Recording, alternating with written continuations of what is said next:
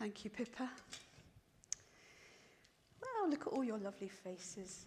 Can't see the faces of you looking online, sad to say, but um, you're very welcome. And I suspect we've got people in the little chapel. Welcome to you as well. My name's Suzanne, and um, I'm one of the chaplains here, and it's uh, lovely to uh, spend this time with you this morning in worship. Last week I was uh, away on retreat for a little while, not here, but um, um, somewhere up uh, south of the river, um, London way, and it was a very quiet house. It was a lovely house of prayer, actually, and um, when I arrived in my bedroom, these were the words on a little card waiting on the bed for me.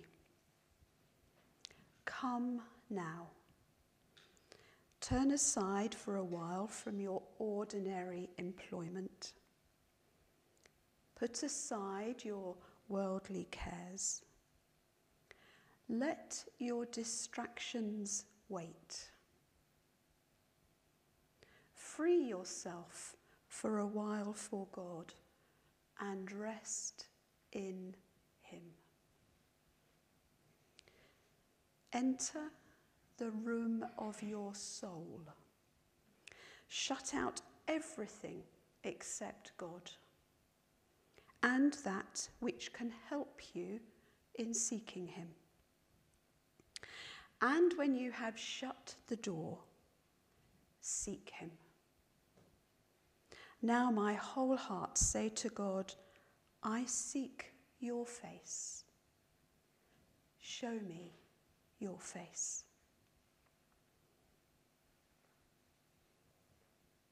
At which point I panicked, because I suddenly thought, I don't know where the room of my soul is.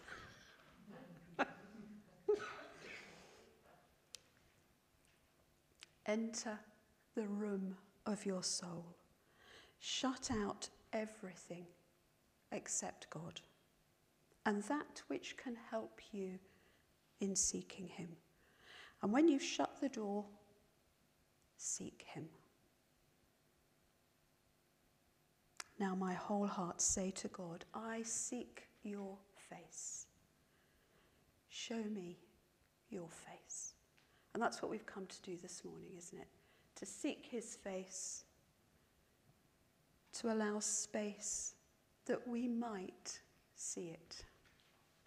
A lovely way to start the retreat, a lovely way to start our worship. So while we sing our first song, I invite you to find the door of your soul and go in and shut the door. We're going to sing, Jesus, be the centre. Be my source, be my light, Jesus. Thank you. Feel free to sing. Please just keep your masks on.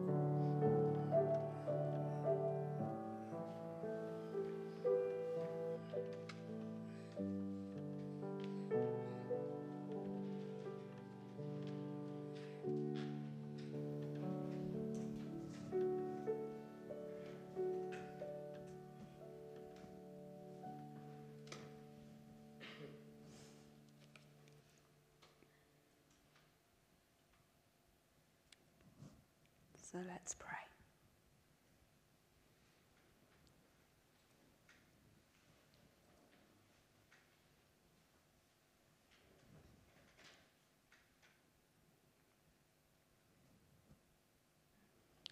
Lord, thank you for the invitation to enter in to that intimate place with you in the room of our soul.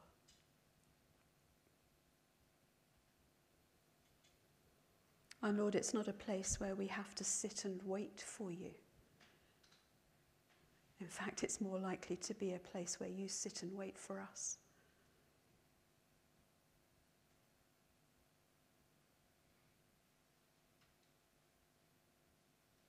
And as we come into that place now, Lord, where we focus on you and you focus on us.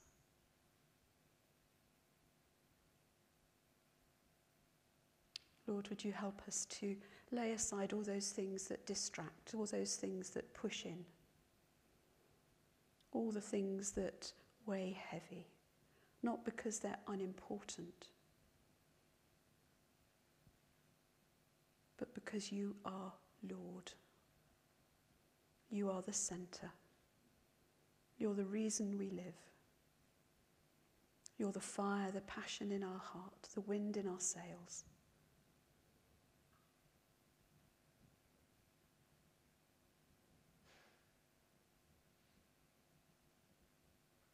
Thank you, Lord. Amen.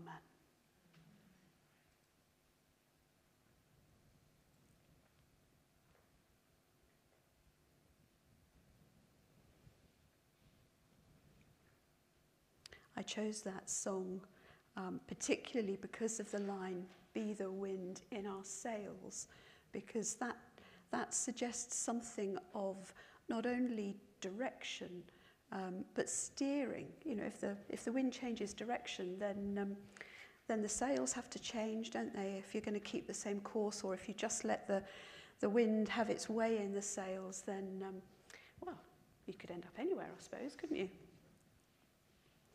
But also because it is such a centering song to begin our worship. We're going to be thinking about guidance this morning, about seeking guidance. Um, because it's one of the lectionary readings for today. And I'm just going to take a couple of verses and think about that.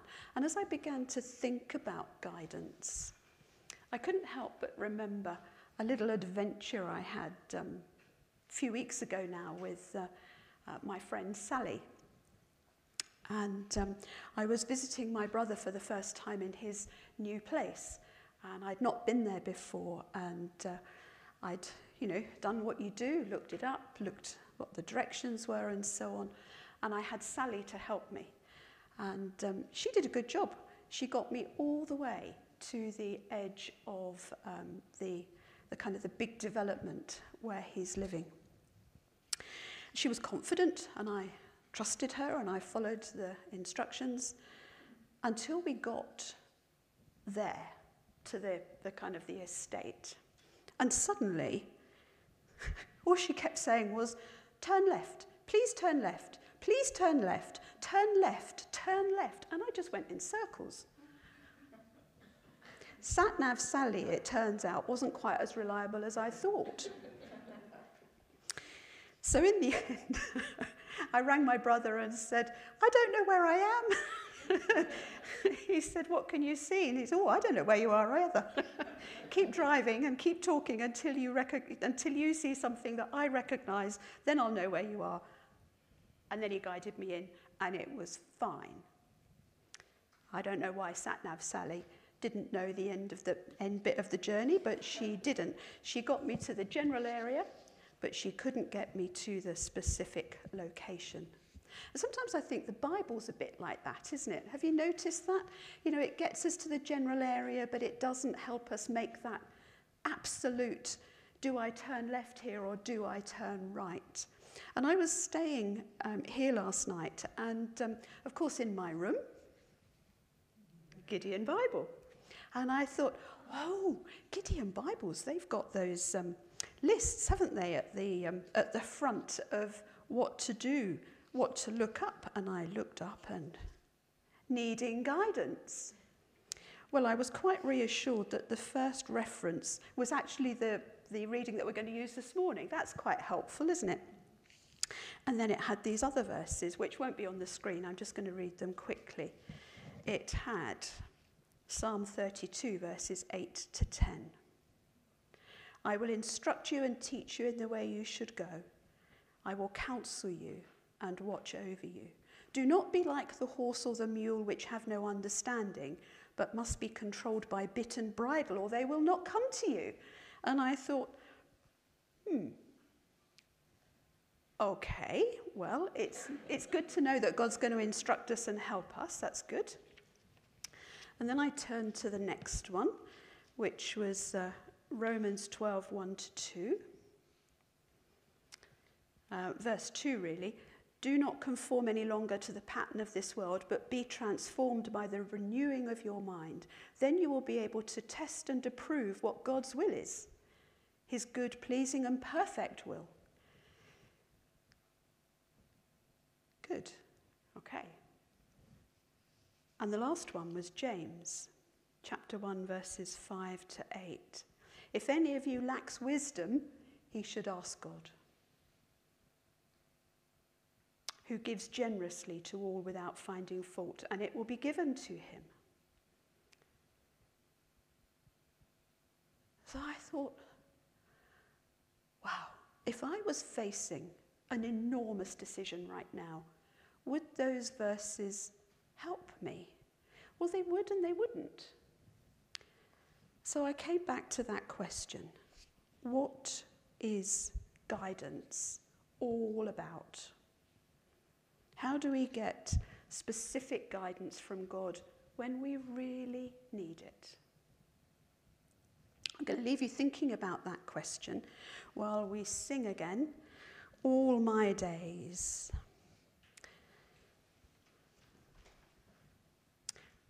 All my days I will sing this song of gladness, give my praise to the fountain of delights. For in my helplessness, when I'm in that place of not knowing what to do, where to go, you heard my cry and waves of mercy poured down on my life. So let's sing as you ponder God's guidance.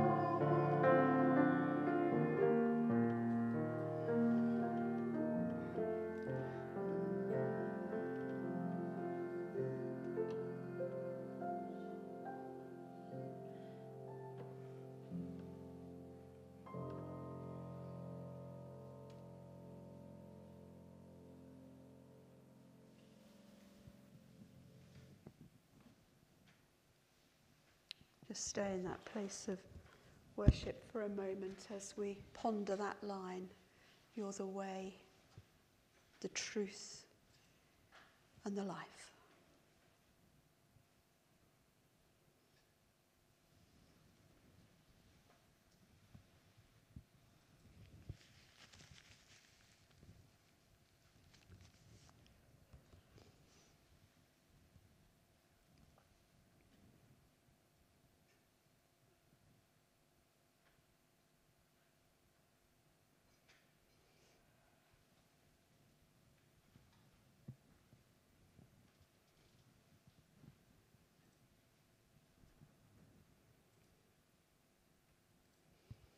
Lord, thank you that you are the way, the truth, and the life. Thank you for all those other verses, Lord, that um, speak of the way that you guide and instruct and teach.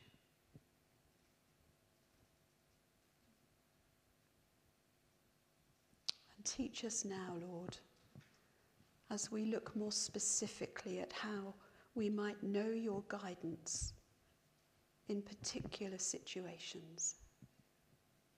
Thank you, Lord. Amen.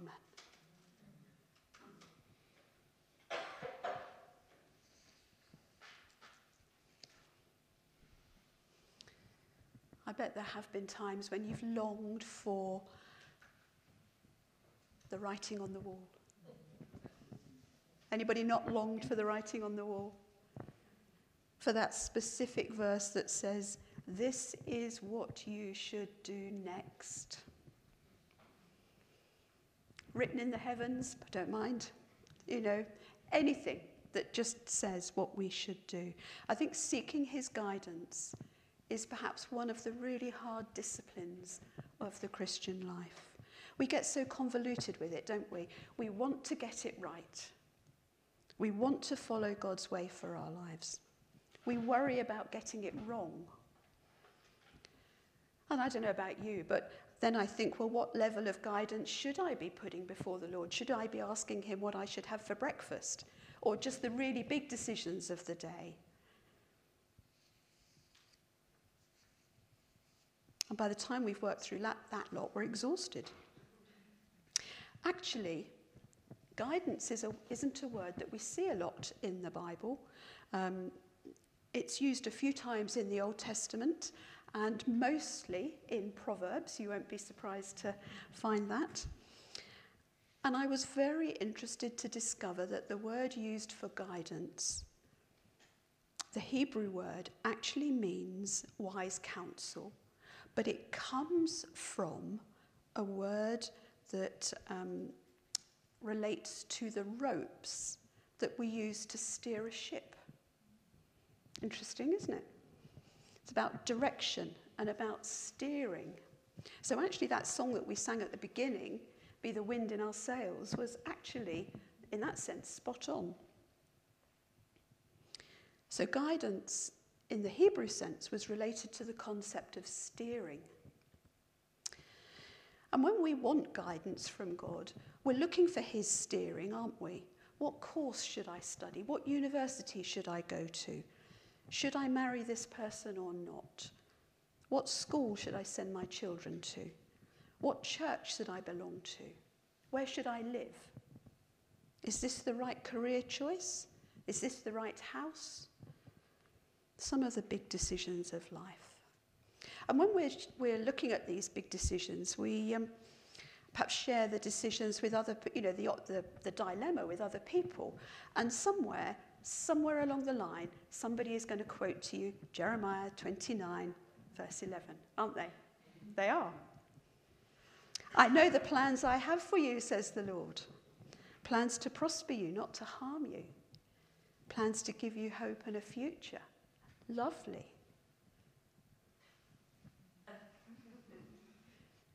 And you're thinking, yes, I know God has a plan for me. I just don't know what it is. I don't know what to do. So let's look at the reading. And the reading is uh, Proverbs three, verses five and six. And maybe we'll be able to dig a little bit deeper into how we find God's guidance. Trust in the Lord with all your heart, and lean not on your own understanding. In all your ways acknowledge him, and he will make your paths straight.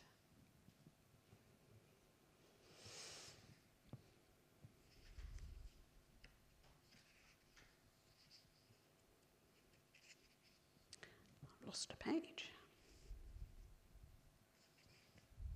There it is. These verses don't just relate to situations where we have a decision to make. I think they relate to the storms and the dilemmas and the troubles of life as well, when we don't understand what is going on. Trust in the Lord with all your heart. Our starting place is trust. That's fragile, isn't it? The dictionary says that trust is the feeling that somebody or something can be relied upon or will turn out to be good,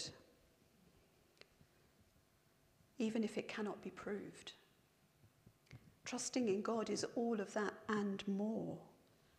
We have to build trust, don't we? We don't just develop trust in God overnight. We have to build it. And trusting in God with all of our heart, as the verse says, actually means more than just the heart. If you look at the word used for that, it means the inner man, the mind, and the will. This is not a pink and fluffy feeling about trust. This is trust we gain in a mindful, deliberate, disciplined even way. Not something that perhaps we're very used to doing. We have to apply it. Lean not on your own understanding. It means don't support yourself. Don't support yourself. Don't rest on your own considerations. It doesn't say ignore them. Just don't lean on them. Don't lean on your own truth, your own wisdom, not solely. Most of us probably wouldn't do that. We'd um, talk it through with others, wouldn't we? We might ignore their comments if they don't line up with what we're thinking. We might seek out others until we hear what we want to hear. But that's not really guidance, is it? That's just confirming our own kind of bias, if you like. Not a healthy way to make a decision. God's view is so much wider than ours, isn't it? So much wider, because he can, he can see the options we're facing. He can see the consequences of taking all of those options. He knows the best outcome. We can't see what's going to happen later on today, let alone the consequences of decisions that will reach far into our futures. Try as we might, we can't work it all out. And the other thing, of course, although we might not want to admit it, is that our own understanding and our own truth might be flawed. What this verse is not saying, interestingly, is don't abdicate all responsibility to God. Don't abdicate it all. He expects us to work through the decisions, the options, the possibilities, as far as our limitations and our own wisdom and truth can take us. God gave us that ability. If you go back to the Garden of Eden, back to um, um, Adam and Eve, right back in the beginning, God told them that they could eat what they liked apart from one thing. He told them to name the animals and care for them. He gave them responsibility, and with responsibility comes decision making. And he expected them to make the decisions, to use their wisdom and their judgment. But the verse says don't rely on our own understandings, on our own judgments. So we come to the heart of the matter. How do we do it then? How do we do it? And actually, I was quite surprised to discover that verse six is not a separate statement. It's actually a continuation of the same sentence that we started with. In all your ways acknowledge him, and he will make your paths straight. In all your ways. That covers just about everything. It covers our actions, our conduct, our paths, our roads, our journeys, our decisions, our choices, which is far, far deeper than, Lord, this is my plan, please, will you bless it? Which is where we often default to, isn't it? It's everything of life. In all your ways, acknowledge him. Our translation doesn't do this justice, this bit. It would be better to say, in all your ways, know him. Know him. And that knowing is a deep, intimate knowing. It's the same word back in the early days of Genesis, where um, God said, you know, if you, if you don't eat the right things, you'll be like God and you'll know good and evil. And then that lovely verse, when Adam knew Eve, that intimate relationship, that place of intimacy. It's the same word. So in all your ways, know God. This is deep heart, soul, mind connection. We don't conjure that in a moment, do we? That's a lifetime's work. To acknowledge him in all of our ways. But in that place of deep connection, in that room of our soul, where we've shut the door, we do learn how to discern God's heart and his mind, so that in a funny sort of way, we pick up his thoughts and plans and purposes for us, and then produce them as if they were our own good idea. And say to God, is this what I should be doing? Have I got this sorted? No. Have I got this worked out? No. I feel like I'm only a beginner. I have, I've got an experience of um, knowing this sort of dilemma. In my previous job, um, I was asked if I would consider a different role from the one that I was doing. That would be a very significant role to take on. And my instant kind of, oh, I, I, I'm not sure about that. But I promised that I would um, consider it, ponder it. And I could give you a long argument as to why I should do it, and I could give you an equally long argument as to why I shouldn't do it. So I went away for a weekend um, that was designed to help you make big decisions, and I learnt a lot, but it didn't solve my dilemma. And I went away uh, to another retreat place, and um, the room I was given was called the Prophet's Chamber. I thought that was a, I thought that was a good start to finding, um, finding my way on this. And I sat with God under a tree.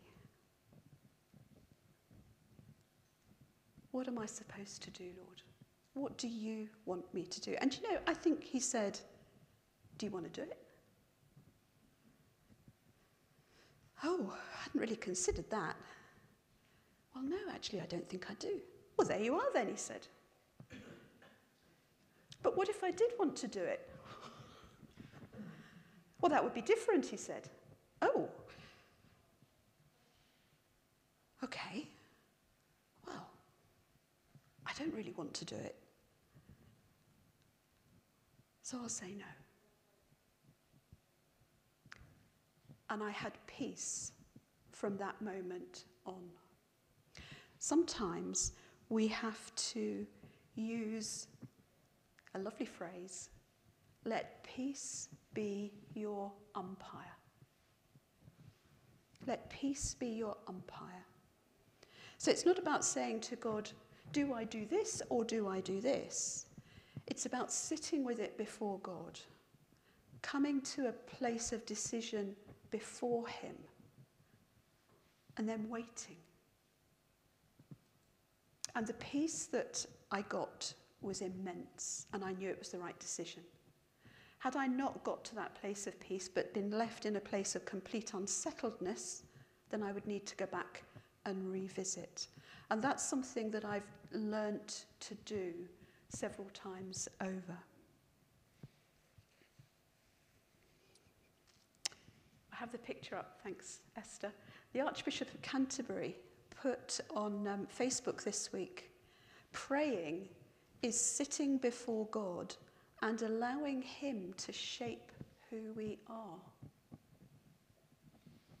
Prayer is sitting before God and allowing him to shape who we are.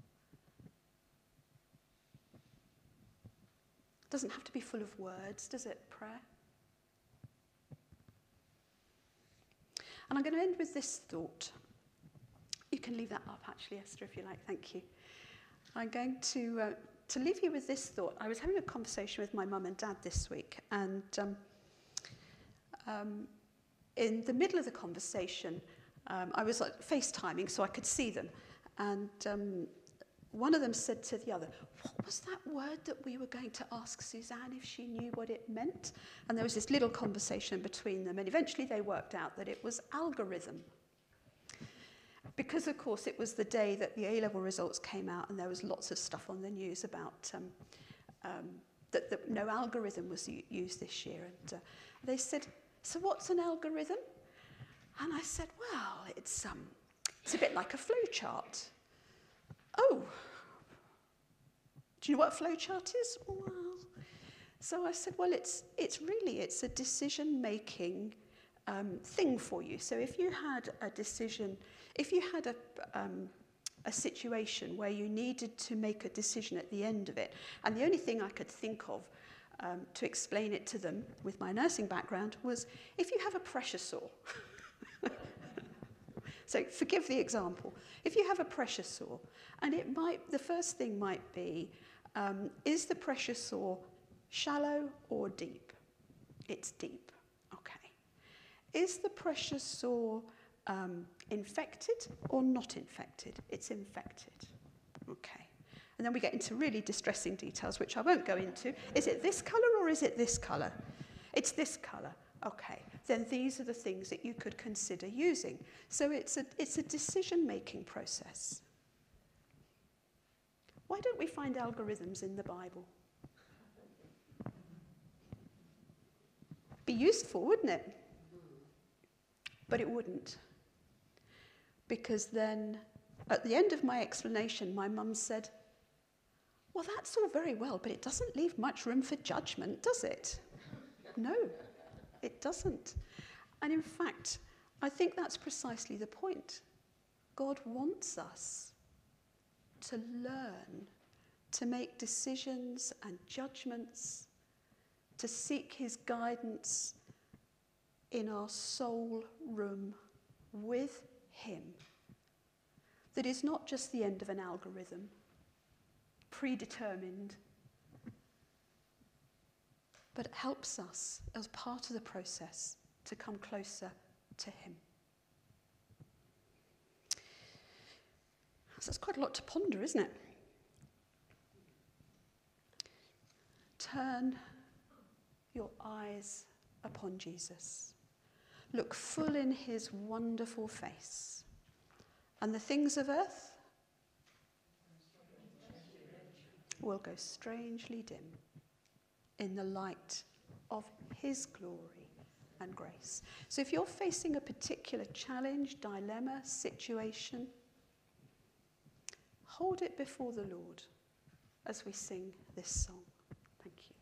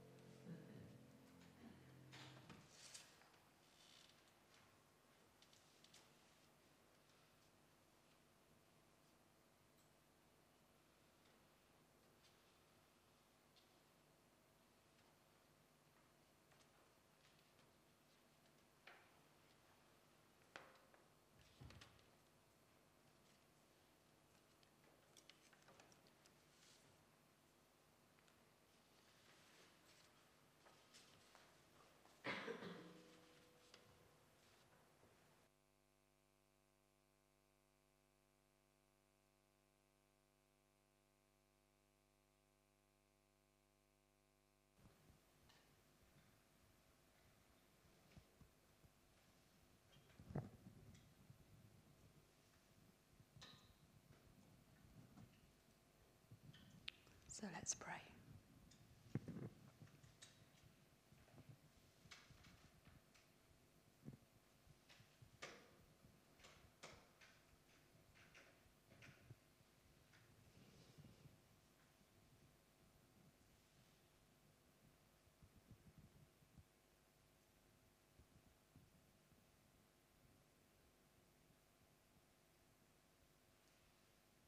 Father, as we think about guidance, seeking your guidance, seeking your way. Lord, it is true that there are times when you give us the choice. There isn't just a right way and a wrong way. You give us options and, and say, you choose. It's up to you. And very clearly there are other times, Lord, when you have a plan and a purpose for us, and you want to help us discern those steps. And thank you for revealing, Lord, that through Scripture that um, we can learn to do that in the intimate place with you. As our trust grows, as our love and our faith in you grow, our belief grows.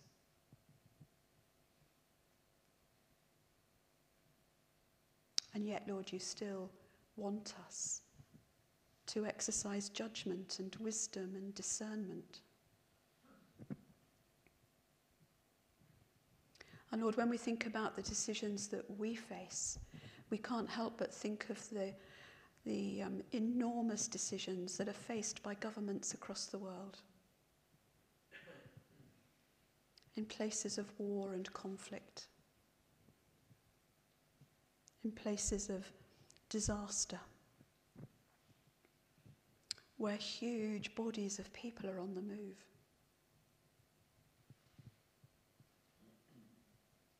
About the big decisions about climate change. So much, Lord.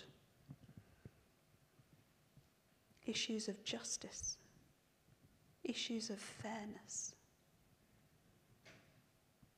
And Father, I pray that um, the Prince of Peace would be there influencing those decisions that are made. Even if he's not acknowledged, Lord, not known, not recognised, that nevertheless he will influence decisions. And we pray, Lord, for your ambassadors of peace, people who sit on these governments and in these um, influential committees, that they too would speak of your peace and your discernment, your righteousness, that good and wise decisions would be made. And for our own decisions, Lord, that face us right now, we do ask for your wise counsel, for that sharing of the steering of the ropes, and that you would draw us into the intimate place where we grow to know your heart for us.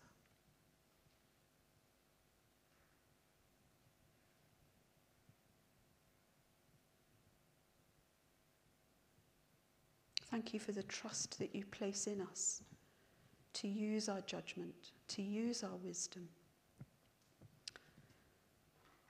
and the judgment to know not to rely solely on it, but to include you.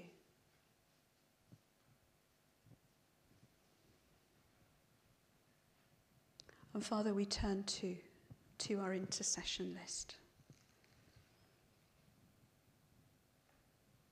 for the names on it. Ron and Margaret, Janice, Sue, Eunice, Ruth, Philip, Valerie and Julia. Maybe you have names that you want to uh, to lay before the Lord. If you want to speak them out, you can do that. And online, if you've got names you want us to put on our intercessions list, then um, do send them in.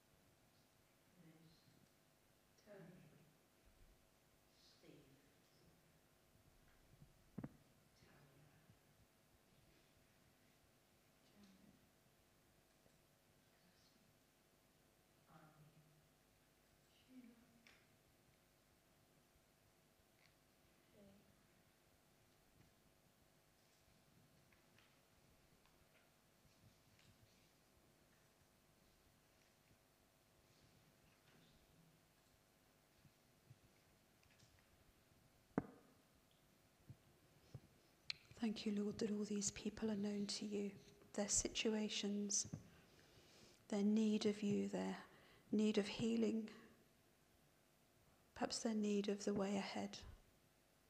decisions, challenges that they face. And Lord, I pray that you would touch each one, each one named on the list, each one we've named before you. And us too, Lord, that we too be included, that we might know your presence and know your healing more and more.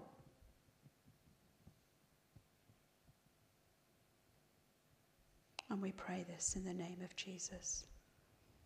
Amen.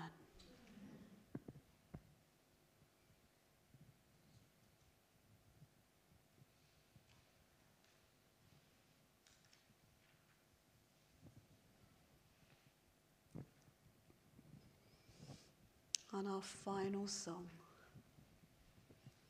Guide Me, O Thou Great Jehovah. Couldn't be anything else, could it? Pilgrim through this barren land, I am weak, but thou art mighty. And the next verse, let the fiery, cloudy pillar, we haven't mentioned that, lead me all my journey through.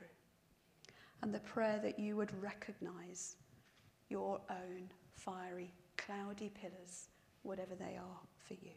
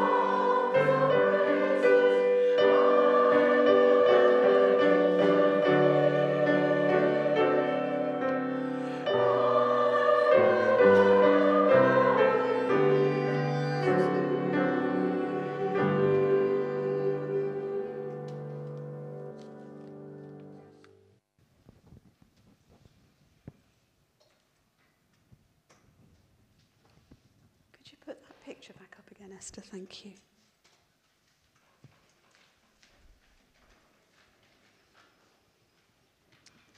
As you seek your fiery, cloudy pillars, do not be anxious about anything, but in everything by prayer and petition, with thanksgiving, present your requests to God, and the peace of God, which transcends all understanding, will guard your heart and mind in Christ Jesus. Amen. Thank you for coming today. God bless you.